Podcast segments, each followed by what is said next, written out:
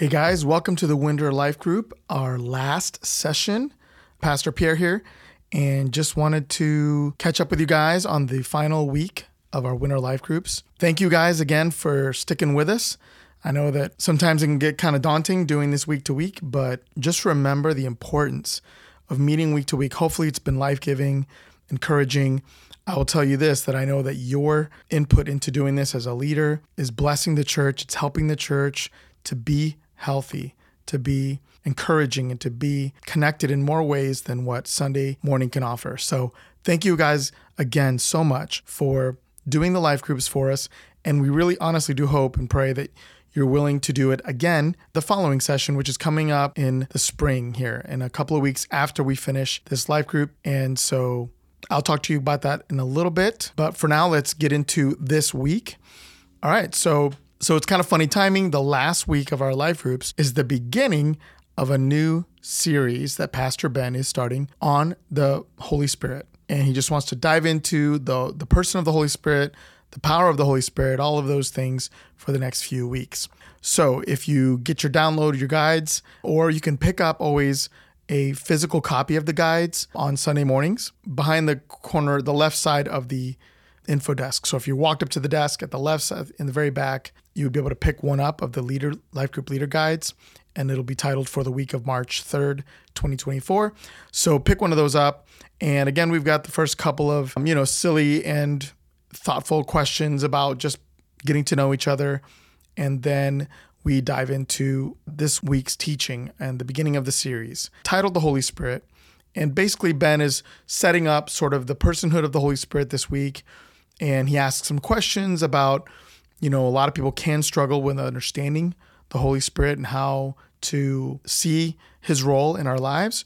So there's that question that you can ask. Be thinking about that question yourself ahead of time. Again, especially the first question. Sometimes people don't jump in right away. So don't be afraid to step in and jump into that. Again, once you've started that question, then he's got some main points. Just kind of saying, you know, if you can imagine the Father, it's easier because you're thinking of a father figure or a king. Jesus, you're also probably going to have something easy to imagine when you think of Jesus because of all the visual references we have about Jesus. Then finally, the Holy Spirit, because he is not embodied in a form that we can totally understand, can bring a lot of questions. Okay, so then there's a lot of scriptures that he covers. I'd say the main scriptures are bolded in the Life Group Leader Packet, which is John chapter 14, verses 15 through 31, where Jesus speaks extensively about the Holy Spirit. And so if you did want to pull from scripture, that would probably be the best one to pull from for the time that you might have, and or Acts chapter 1, verses 4 through 8, where Jesus is referencing the Holy Spirit again. Um, okay, so that's kind of the main uh, scriptures that he's going to go to. Obviously, we interject the question of what stood out. For, you know, we can ask the people in our group what stood out from Pastor Ben's message for you, and hopefully, there's a moment, either an aha moment for them, or just something that they remembered and I related to. So again, go ahead and ask those questions. Can you think of a time? Is one of the questions. Can you think of a time that you have felt the presence of the Holy Spirit in a church service or while you were worshiping? And then maybe people can give some beautiful moments or powerful moments that they've felt the Holy Spirit's interaction with them. And then finally, how can we focus on living more intentionally with the Holy Spirit in our lives? And so, you know, that's going to be plenty from the notes. I know from reading his notes a little bit ahead of time, he'll give you plenty of information there. And then you guys feel free to take that and run with that. Okay, so that is covering this week's questions and the guide that you're going to receive. Again, try to make sure you input your attendance on the app, on the lead app, or just by emailing it to me at pierre@ncalife.org, and that would be greatly appreciated.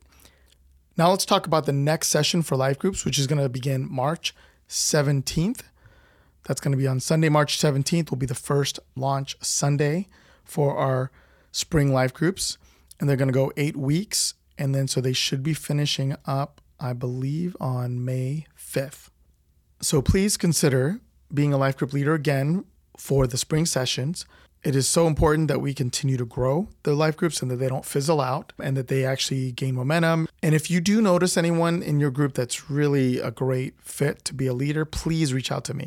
please, please, please reach out to me so that we can engage them and get them up and ready for the spring groups because we're again hoping to continue and grow our life groups in the spring session. And then in the summer, we're going to take a big break in the summer and come back again in the fall.